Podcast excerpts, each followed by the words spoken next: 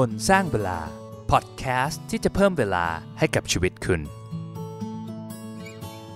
สวัสดีครับ ผมบอลภาคภูมิ ต้อนรับเข้าสู่พอดแคสต์คนสร้างเวลานะครับ intermittent fasting หรือว่า IF นะครับ เป็นเทคนิคการอดอาหารแบบง่ายๆ ที่ไม่ต้องปรับไดเอทนะครับคือเรายังกินได้เหมือนเดิมแค่ปรับเวลาเนี่ย เทคนิคนี้ง่ายมากแต่ว่าส่งพลัง เพราะว่านอกจากจะทำให้เราลดไขมัน ลดความเสี่ยงในการเป็นโรคร้ายได้แล้วเนี่ย มันยังช่วยให้เรา productive มากขึ้นด้วยนะครับ ในตอนนี้นะครับผมจะมาแชร์ประสบการณ์ในการทำ IF เนี่ยเป็นเวลา 40 วันนะครับว่ามันเป็นยังไงทำแบบไหนทำแล้วมันยากหรือเปล่า ได้ผลยังไงบ้างนะครับ น้ำหนักลดลงไปกี่กิโล productive มากขึ้นหรือเปล่า ผมจะเล่าให้ฟังให้หมด แล้วก็ตอนท้ายเนี่ยผมจะแนะนำทิปส์แล้วก็เทคนิคในการที่จะทำ IF ยังไงให้ได้ผล แล้วก็ไม่ทรมานจนเกินไปด้วยนะครับ ไปติดตามฟังกันได้เลยครับ เล่าให้ฟังก่อนนะครับว่าเฮ้ยทำไมผมถึงสนใจทำ fasting นะครับ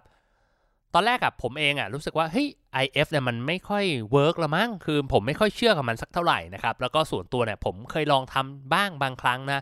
แล้วรู้สึกว่ามันไม่ค่อยเหมาะกับผม เพราะรู้สึกว่าแบบเฮ้ยเวลาเราอดอาหารนานๆเนี่ยแล้วเราท้องว่างเนี่ยเราจะแบบโหยแล้วผมจะจะทานเยอะมาก แล้วก็ทานอาหารที่ไม่ค่อยมีประโยชน์ ผมรู้สึกว่าวิธีเนี้ยมันไม่น่าจะเหมาะกับผมสักเท่าไหร่นัก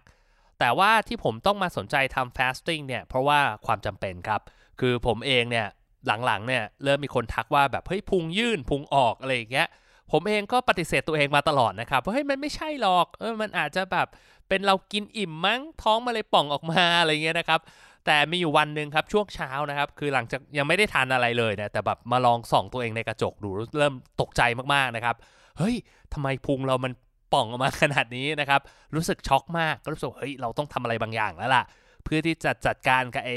ไอ้ห่วงยางตรงรอบเอวเราเนี่ยนะครับ ก็ได้ไอเดียว่าเฮ้ยน่าจะลองทำ IF ดูนะครับ แล้วก็ประกอบกับว่าผมเองเนี่ยมีเป้าหมายในการที่จะลองทำนิสัยใหม่ ๆ ที่มีประโยชน์กับตัวเองเนี่ยอย่างน้อยหนึ่งนิสัยในแต่ละไตรมาสนะครับ ก็โอเคอะลองทำ IF ดู แล้วคำถามคือ IF มันคืออะไร แล้วทำไมมันถึงเวิร์กไอ intermittent fasting นี่คือการ อดอาหารเป็นช่วงๆนะครับ ซึ่งจริงๆมันก็ทำได้หลายแบบนะเออมันเป็นหลักในการอดอาหารที่มันสอดคล้องกับร่างกายของมนุษย์เนาะเพราะว่าจริง ๆแล้วเนี่ยต้องเข้าใจก่อนว่า IF เนี่ยมันไม่ได้การฝืนธรรมชาติอะไรนะ มนุษย์เราในยุคดึกดำบรรพ์เนี่ยถูกออกแบบมาให้สามารถอดอาหารได้หลายชั่วโมงหรือว่าหลาย ๆ วันอยู่แล้ว เพราะว่าสมัยก่อนมนุษย์ยุคดึกดำบรรพ์เนี่ยไม่มีฟู้ดเดลิเวอรี่หรือไม่มีเซเว่นอีเลเว่นนะครับกว่าจะได้อาหารมาเนี่ยก็ต้องออกไปล่าสัตว์ไปเก็บอาหารเก็บผลไม้ในป่าเนี่ย กว่าจะได้มาบางครั้งอาจจะใช้เวลาหลายชั่วโมง หรือว่าหลายวันกว่าจะได้อาหารมาทาน ซึ่งหลักในการทำ IF ก็จะสอดคล้องกับตรงนี้แหละครับ คือคือเรากำหนดช่วงเวลาที่เราทานอาหารได้ในแต่ละวันนะครับ ซึ่งก็มีหลายแบบ บางทีก็อาจจะทาน 5 วัน งดอาหาร 2 วันก็มีนะครับ แต่ว่าแบบที่ผมใช้เนี่ยเป็นแบบที่popular ที่สุดเขาเรียกว่า 16-8 ก็คือจะให้ทานอาหารได้แค่ 8 ชั่วโมง แล้วก็เว้นคือไม่ทานอะไรเลยเนี่ยนอกจากน้ำเปล่าหรือว่าเครื่องดื่มที่ ไม่มีแคลอรี่เนี่ย 16 ชั่วโมงนะครับ ซึ่งสำหรับผมเองเนี่ย ถ้าเราลองดูเวลาจริง ๆ เนี่ย ถ้าเราจะทำ16-8 ได้เนี่ย อย่างน้อยเราต้องหายไปมื้อหนึ่ง หมายถึงว่าเราจะทานเช้ากลางวันเย็นเนี่ยไม่ได้แล้ว เพราะว่าเวลาที่เราเว้นอาหารเนี่ยมันจะไม่ถึง 16 ชั่วโมงใช่ไหมครับ ก็แล้วแต่คนนะว่าจะงดมื้อไหนนะ ส่วนตัวผมคิดว่าถ้าดีที่สุดเลยนะ งดมื้อเย็นดีกว่าเพราะว่าช่วงเย็นเนี่ยเราก็ไม่ได้ใช้พลังงานอะไรมากมายอยู่แล้วใช่ไหมครับ แต่ว่าสำหรับผมเนี่ยมื้อเย็นงดยาก เพราะว่าทานอาหารร่วมกันกับครอบครัวเนี่ย อ้โหโอกาสที่เราจะแบบฝืนกำลังของตัวเองโดยการที่แบบคนอื่นนั่งทานกันอย่างอร่อยอร่อยแล้วผมไม่ทานเลยเนี่ยคงไม่ได้ใช่ไหมผมว่าเอ้ยผมก็เลยงดมื้อเช้าแทนแล้วกันเพราะว่ามื้อเช้าบางทีก็มีอาหารเช้าบ้างไม่มีบ้าง แล้วก็ต่างคนต่างทานก็สามารถจะงดได้ง่ายกว่านะครับแปลว่าผมเองเนี่ยก็จะทานอาหารตอนเย็นเนี่ยผมจะทานเสร็จสักประมาณ1นึ่ทุ่มก็ถ้าบวกไป 16 ชั่วโมงเนี่ยผมก็จะเริ่มทานได้อีกทีประมาณสัก 11โมง ซึ่งในความเป็นจริงผมจะทานสัก 11โมงครึ่งเที่ยงอะไรเงี้ยนะครับ แต่ว่ามันก็จะเกิน 16 ชั่วโมงช่วงที่บ่นผมเว้นนะ แล้วทำแบบนี้มันได้อะไรนะครับ ต้องเข้าใจก่อนว่ากลไกการใช้พลังงานของมนุษย์เนี่ย มนุษย์ใช้พลังงานจาก 2 แหล่งนะครับหนึ่งก็คือตัวน้ำตาล หรือแป้งที่เราทานนี่แหละ อีกส่วนหนึ่งก็คือตัวไขมันนะครับ ซึ่งมันเป็นเขาเรียกว่าคนละ metabolic system หลายคนบอกอ่าแล้วโปรตีนล่ะ โปรตีนสุดท้ายมันก็จะถูกย่อยไปเป็นน้ำตาลอยู่ดีนะครับ แต่ว่าไขมันเนี่ยมันจะแยกต่างหาก ร่างกายของเราเนี่ยก็จะใช้น้ำตาลจนหมดนะพอหมดแล้วเนี่ยก็จะหันมาใช้ไอตัวไขมันในร่างกาย คือจะ burn fat ทำไม IF มันถึงเวิร์กทฤษฎีมันก็คือว่าถ้าเราอดอาหารนานมากพอ ร่างกายของเราจะใช้น้ำตาลในระบบจนหมด แล้วก็จะหันมาใช้พลังงานจากไขมันนะครับมันทำให้เราแบบเบิร์นไขมันได้ดีขึ้น สมมุติว่าถ้าเราแบบกินจุบกินจิบตลอดวันเนี่ยพอน้ำตาลหมดเราก็กินเข้าไปใหม่แล้วโอกาสที่ร่างกายจะดึงไขมันออกมาใช้เนี่ยมันก็แทบจะเป็นไปไม่ได้เลยใช่ไหมครับ ไขมันเนี่ยถ้าเรากินเกินมันก็จะสะสมสะสมสะสมไปเรื่อยๆ แต่ว่า IF เนี่ยมันก็จะเป็นการเหมือน reverse ตรงนั้นในการดึงไขมันในร่างกายออกมาใช้ได้มากขึ้น ผมเองทดลองทำ IF นะครับ เป็นเวลา 40 วันแล้วนะ ตั้งใจจะทำ 16 ชั่วโมงนะครับ ผมใช้แอปที่ชื่อ Zero นะของดรปีเตอร์แอตเทียซึ่งเป็นผู้เชี่ยวชาญด้านแบบทำยังไงให้อายุยืนอะไรพวกนี้เขาทำแอปตัวนี้ออกมาในการ track ตัว fasting นะครับผมทำได้ครบ 16 ชั่วโมงจริงๆเนี่ยประมาณ 30 วัน อ่ออีก 10 วันเนี่ยทำไม่ได้ตามเป้านะครับ แต่ว่าบางวันก็ทำนานกว่านั้นนะ วันที่นานที่สุดเนี่ยผมทำได้ 18.2 ชั่วโมง โดยเฉลี่ยเนี่ยผมฟาสเนี่ยประมาณสัก 16.2 ชั่วโมง ก็ถือว่าโดยเฉลี่ยเกินเกินมาตรฐานที่ตั้งใจไว้คือ 16 ชั่วโมงนะครับถามว่าประโยชน์ที่ได้รับคืออะไรบ้างนะครับ คือตอนแรกเนี่ยผมตั้งใจว่าทำเพื่อเพื่อลดไขมันลดน้ำหนักในร่างกายลงนะครับ ผมเองเนี่ยก็ทำได้ตอนที่ผมเริ่มทำเนี่ยตั้งแต่วันที่ 1 ตอนนั้นรอบเอวผมประมาณ 90เซนติเมตรนะครับผ่านมา 40 วัน ตอนนี้เหลือ 87เซนติเมตรลดลงมาประมาณ3เซนติเมตรก็นิ้วหนึ่งนิดๆนะครับน้ำหนักในลดมา 1.6 กิโลกรัม แต่ว่าจริงๆนะผมไม่อยากให้เราไปใส่ใจกับน้ำหนักมากนะ เพราะว่าที่ลดลงเนี่ยเราไม่รู้ว่าไอ้กล้ามเนื้อมันลดลงหรือเปล่าด้วยนะ โดยปกติแล้วเนี่ยเวลาน้ำหนักลดลงเนี่ยมันจะเป็นธรรมชาติอยู่แล้วทั้งไขมันแล้วก็กล้ามเนื้อที่ลดลงนะครับสมมติว่าถ้าเราแบบออกกำลังกายเล่นเวทกินโปรตีนเยอะๆเนี่ยบางทีน้ำหนักเราอาจจะไม่ได้ลดลง แต่ว่ารอบเอวลดลงก็ได้นะครับผมรู้สึกว่าเวลาเราวัดผลเนี่ยดูรอบเอวเนี่ย work ที่สุดแล้วนะครับเป็น indicator ที่ดี นอกจากเรื่องของลดน้ำหนักแล้วเนี่ยในงานวิจัยเกี่ยวกับเรื่อง IF เนี่ยมันมี โอ้โหเยอะมากเลยนะว่า 1 คือลดความเสี่ยงในการเป็นโรคร้ายนะโรคเบาหวานนะครับ เพราะว่าการไม่ทานจุกจิกเนี่ยมันจะทำให้เราไออินซูลินในร่างกายเนี่ยทำงานได้มีประสิทธิภาพมากขึ้นนะครับ ลดความเสี่ยงในการเป็นโรคอัลไซเมอร์โรคหัวใจโรคมะเร็งนะครับ หรือว่าถ้าใครที่แบบทานดึกๆ แล้วมีปัญหาเรื่องกรดไหลย้อนอย่างเงี้ยการทำ IF ที่เราจะงดอาหารมื้อดึกเนี่ยมันก็จะช่วยได้นะเรียกได้ว่ามันมีประโยชน์เยอะมากๆเลย ประโยชน์อีกข้อหนึ่งที่ผมเคยได้ยินมาเหมือนกัน แต่ว่าก็ไม่ได้เป็นเป้าหมายหลักในการทำ IF ของผมนะ ก็คือเรื่องของการที่เราคิดได้ดีขึ้นสมองตัดสินใจอะไรได้เร็วขึ้น productive มากขึ้น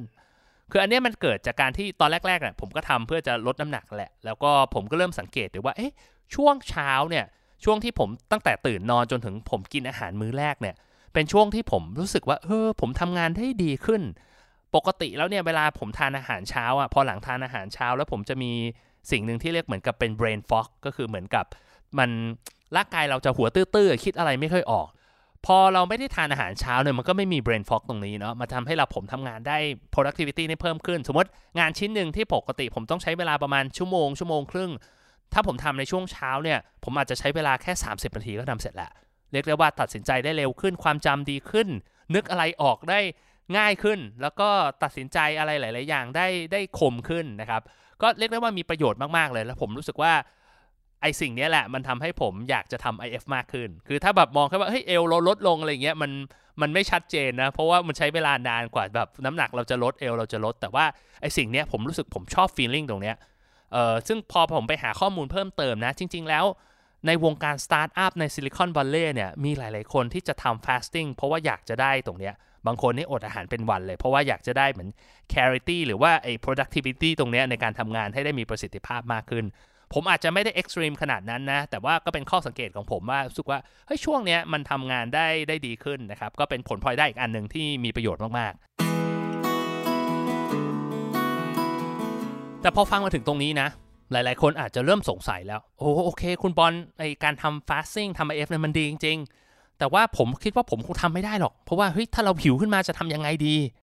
ซึ่งอันนี้ผมว่าเราต้องเจอแน่นอนนะครับ การที่เราต้องสู้กับความหิวเนี่ยนะ ผมเองเนี่ยช่วงแรก ๆที่ทำเนี่ยคือท้าทายมากๆนะครับ คือผมงดหลังจากมื้อเย็นจนถึงข้ามมื้อเช้าไปแล้วไปกินอีกทีเป็นมื้อเที่ยงของวันถัดไปใช่ไหมครับ แต่ว่าปัญหาที่ผมเจอคือปกติเนี่ยลูกกับภรรยาผมเนี่ยจะเป็นคนทานมื้อดึก แล้วผมมักจะทานพร้อมเขานะ แต่พอทำ IF เนี่ยเราก็ทานไม่ได้ใช่ไหมบางทีผมเอาแบบ โยเกิร์ตมาให้ลูกเนี่ยเอาขนมมาให้ลูกผลไม้อะไรพวกเนี้ยแล้วผมรู้สึกมันมันห้ามใจลำบากมากโหเห็นลูกกินอย่างอร่อยอร่อย แล้วรู้สึกว่าแบบเฮ้ยเราก็อยากจะทานบ้างอะไรอย่างเงี้ยนะครับทนไม่ไหวจนตบะแตกก็มีนะ แต่ว่าหลังๆเนี่ยผมก็ลองหาวิธีในการที่จะจัดการกับมันนะครับ ช่วงแรกๆอะ่ะถ้าเป็นไปได้ผมก็พยายามเลี่ยงเลย คือแบบจะไปกินก็ไปกินไกลๆอย่ามากินต่อหน้าผมอะไรเงี้ยแต่พอสักพักหนึ่งเนี่ยผมรู้สึกว่าเฮ้ยการที่ผมทานน้ำ อย่างโดยเฉพาะแบบน้ำอุ่นๆ เช่นแบบจะเป็นชาคาโมไมล์ที่ไม่มีคาเฟอีนนะครับ อุ่นๆ หรือว่าเป็นน้ำผสม apple cider vinegar เนี่ยมันก็จะช่วยลดความหิวของเราได้นะ ถ้ามันเยอะมากๆเนี่ยอันนี้ช่วยได้นะครับ แต่ว่าไม่ต้องเข้มข้นมากนะ เดี๋ยวมันจะปวดท้องก็คือแบบแบบเจือจางนะครับ แต่ว่าพอเราทำไปสักพักหนึ่งเนี่ยมันจะเหมือนมีภูมิต้านทานนะครับ ผมไม่รู้ว่าเพราะอะไรเหมือนกันแต่มันเหมือนกับ ก่อนหน้านี้ที่เราหิวอะผมเองหิวเพราะผมกินดึกเป็นประจำถูกไหมครับพอถึงเวลาเนี่ยร่างกายมันก็เหมือนมีระบบอัตโนมัติในการที่จะหลั่งกรดในกระเพาะอาหารออกมาทำให้รู้สึกหิว แต่พอเราไม่ได้ทานเป็นประจำเนี่ยไอ้ตรงกรดตรงนั้นมันก็ไม่หลั่งออกมานะครับถึงเราเห็นคนอื่นกินเนี่ยเออเราอยากกินก็จริงนะ แต่ว่ามันไม่ได้หิวจนท่านทนไม่ได้นะครับ มันก็จะใช้เวลาประมาณสักเกือบเกือบสองอาทิตย์อะกว่าจะถึงจุดที่เราสามารถมีภูมิคุ้มกันตรงนี้ได้ แต่ถ้า ใครที่แบบอยู่ในสภาพแวดล้อมที่เฮ้ยไม่ได้มีใครมากินหรือว่าต้องมาทนอดอาหารในขณะที่คนอื่นกินเนี่ยผมคิดว่ามันก็อาจจะจะทำได้ง่ายขึ้นนะอีกช่วงหนึ่งที่ค่อนข้างท้าทายคือช่วงเช้า ช่วงเช้าเวลาผมงดเนี่ยถามว่าตอนแรกๆอะหลังจากตื่นมาสักชั่วโมง 2 ชั่วโมงเนี่ยไม่เป็นไรหรอกเราจะยังไม่ค่อยหิวนะครับแต่พอเราทำงานไปสักพักหนึ่งเนี่ยมันจะเริ่มท้องร้องแล้วสุกโอ้ยกินอะไรดีไหมเนี่ยนะครับ มันก็จะแบบเหมือนกับต้องต่อสู้กับตัวเองนิดนึงนะ แล้วถ้าเราทนได้สัก 15 นาทีเนี่ยไอความหิวตรงนั้นน่ะมันก็จะลดลง แต่สำหรับบางวันที่ผมลากยาวกว่า 16 ชั่วโมงนะครับคือแบบมีอยู่ช่วงแรกๆเนี่ยที่ผมเริ่มลองทดลองกับตัวเองนะผมรู้สึกว่าเฮ้ยช่วงเช้ามัน productive มาก แล้วมีอยู่วันหนึ่งผมตื่นสาย แล้วก็รู้สึกว่าเฮ้ยแป๊บเดียวเราก็ต้องกินข้าวแล้วอะเราอยากจะมีช่วงเวลาที่แบบ fasting นานๆนะเราจะได้ทำงานเยอะๆนะครับก็เลยลองลากยาวไปประมาณสัก 18 ชั่วโมงดู โอ้โห พอทำจริงมันมันทรมานมากๆนะครับ เพราะว่าเวลาเราทำงานที่ต้องใช้ความคิดเนี่ยมันก็เบิร์นพลังงานเนาะแล้วพอมันใช้พลังงานเยอะๆ ผมไม่รู้ว่ามันเกิดอะไรขึ้นในร่างกาย มันอาจจะเอาไขมันมาใช้ไม่ทันมั้ง มันก็เลยไปดึงน้ำตาลมาเพิ่มอีก แล้วกลายเป็นว่า สมองของเราแบบอารมณ์เหมือนคล้าย ๆ คนจะเป็นลมอะไรพวกนั้นนะครับ คือเรียกได้ว่ามันมันสุดโต่งไปนิดนึง ผมก็พยายามที่จะแบบเฮ้ยอย่างมากที่สุดก็จะไม่เกิน 17 ชั่วโมงนะครับ จริง ๆ อีกอย่างหนึ่งที่มีปัญหาคือเวลาเราผิวมากๆเนี่ยเรามักจะแบบหงุดหงิดนะครับคือแบบภรรยาผมชอบบอกว่าเฮ้ยวันนี้อดอาหารหรือเปล่าแบบช่วงแรกๆเนี่ยแบบจะหงุดหงิดมากคือแบบพูดตาอะไรก็แบบไม่ถูกใจไปหมด พอเป็นแบบนี้มันต้องใช้เวลานิดนึง แต่เราต้องเข้าใจว่ามันเป็นกระบวนการปกติสำหรับในการปรับตัวนะครับ ก็อย่างที่ผมบอกประมาณสัก 2 อาทิตย์ ทุกอย่างก็จะเข้าที่เข้าทางมากขึ้น สุดท้ายผมก็เลยอยากจะสรุป เคล็ดลับให้ฟังละกันนะสำหรับคนที่อยากจะทำ IF เนี่ยว่าเฮ้ยมันควรจะมีเทคนิคอะไรบ้างที่ทำให้เรามีโอกาสในการที่จะทำมันสำเร็จมากขึ้น แล้วก็ได้ผลลัพธ์มากที่สุด โดยมีผลข้างเคียงน้อยที่สุด ข้อหนึ่งเนี่ยผมคิดว่าจำเป็นมากคือการที่เราต้องมีแอปที่จะคอย track อย่างที่ถ้าเราไป search ไอ้พวก fasting app เนี่ยใน App Store เนี่ยผมเชื่อว่ามันมีแอปให้ลองใช้เยอะแยะเต็มไปหมดเลยนะครับ อย่างส่วนตัวเนี่ยผมใช้แอปที่ชื่อ Zero ที่บอกไปแล้วนะ ผมคิดว่าการมีแอปที่ช่วย track เนี่ยมันจะมีผลเรื่องของ motivation คือบางทีเราย้อนกลับไปดูเราเห็นความสำเร็จของเรา อุ้ยเราทำได้มา 3 วันติด 5 วันติดโหเราทำมาได้แบบเดือนหนึ่งแล้วอะไรเงี้ย มันจะทำให้เราแบบอยากจะทำมันต่อไปได้มากขึ้น พอเราไปดูตัวเลขโหเนี่ยเราฟาสมาแล้ว 300 ชั่วโมงอะไรเงี้ย รู้สึกว่าแบบ เอ้ยเราเราทำแล้วมันเห็น progress เห็นความคืบหน้าของเรานะครับ มันจะมีแรงจูงใจมากขึ้น ทิปส์ข้อที่2นะ ก็คือว่าเวลาเราทานมื้อแรก หลังจากที่เราเว้นอาหารมานานๆเนี่ย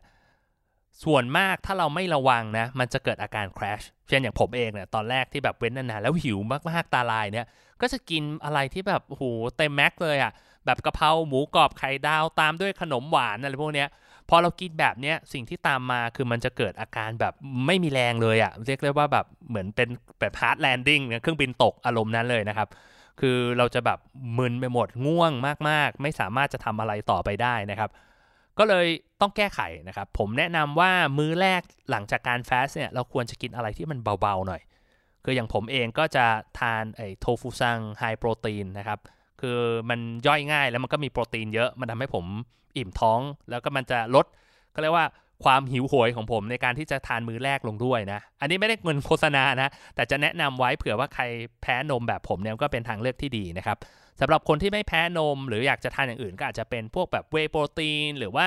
ไข่ต้มสักฟองมันก็มันก็ช่วยได้นะ แล้วพอเราทำแบบเนี้ยมันก็จะทำให้เหมือนกับกระเพาะเราค่อยๆ ปรับอะไม่ใช่แบบโหพักมานานแล้วอยู่ดีตุ้มมื้อใหญ่เข้าไปเลยเงี้ยมันจะทำให้ร่างกายเราเราปรับตัวได้ดีขึ้น เคล็ดลับอีกข้อหนึ่งคือผมแนะนำอยากให้เราลองออกกำลังกายไปด้วย มันจะช่วยให้เราเผาผลาญไขมันได้ดีขึ้น แต่ว่าการออกกำลังกายเนี่ยผมอยากให้มีส่วนหนึ่งในการที่จะทำ weight training ด้วยนะ เพราะว่าการทำ fasting เนี่ยมันจะช่วยให้เราลดน้ำหนัก แต่การลดน้ำหนักของเราเนี่ยแน่นอนแหละมันเป็นธรรมชาติว่ามันจะลดทั้งไขมัน แล้วมันจะลดทั้งกล้ามเนื้อ กล้ามเนื้อเนี่ยจะเป็นเสมือนโรงงานเผาผลาญไขมันนะครับถ้าเปรียบไปแล้วนะ ก็คือถ้ากล้ามเนื้อมันลดลง มันก็ทำให้โรงงานของเราทำงานได้น้อยลง การเผาผลาญไขมันของเรามันก็แย่ลงเช่นกันนะครับ เพราะฉะนั้นเนี่ยเราควรจะแบบ weight training เอาง่ายๆ bodyweight ก็ได้วิดพื้น squat อะไรพวกนี้นะครับ แล้วก็ทานโปรตีนให้มากพอ มันก็จะช่วยทำให้กล้ามเนื้อไม่ลดลงหรืออาจจะเพิ่มขึ้นได้ คือถ้าไขมันเราลดลงกล้ามเนื้อเราเพิ่มขึ้นโหแบบนี้ถือว่า perfect เลย แล้วก็ยิ่งเผาผลาญไขมันได้ได้ดีมากขึ้นด้วยนะ แล้วก็ข้อสุดท้ายนะครับ ถ้าเราหิวมากๆเนี่ย การทานน้ำเนี่ยเข้าไปก็ช่วยได้ ผมมีพูดไปแล้วก็จะไม่พูดซ้ำมากนะครับ ก็คือทานน้ำทานชาอุ่นๆ ที่ไม่มีคาเฟอีนนะครับ หรือว่าทานน้ำผสม apple cider vinegar เนี่ยก็จะช่วยลดแล้วก็ประทังความหิวได้เช่นกัน สุดท้ายผมก็อยากจะฝากไว้นะครับว่าเฮ้ยจริง ๆ แล้วเนี่ยการทำ IF เนี่ยโดยเฉพาะแบบ 16-8 เนี่ยมันไม่ได้ยากอย่างที่เราคิดเลยนะ มันเป็นอะไรที่มันมีประโยชน์มากเลย มันทำให้เราสุขภาพดี ควบคุมน้ำหนัก ลดไขมัน ลดความเสี่ยงในการเป็นโรคร้ายนะครับ แถมยังช่วยให้เรา productive มากขึ้นทำงานได้มากขึ้นไปอีกนะ ก็อยากให้ลองทำดูนะครับ ได้ผลยังไงก็มาแชร์ให้ฟังในกลุ่มคนสร้างเวลาด้วยแล้วกันนะครับ ถ้าชอบคอนเทนต์ดีๆ แบบนี้นะ ก็อย่าลืมช่วยกันกดติดตามกด Follow นะครับ แล้วก็แชร์ให้เพื่อนให้คนรู้จักคนรู้ใจฟังด้วยนะครับ แล้วพบกันใหม่นะครับ ผมบอลคนสร้างเวลา สวัสดีครับ คนสร้างเวลา พอดแคสต์ที่จะเพิ่มเวลาให้กับชีวิตคุณ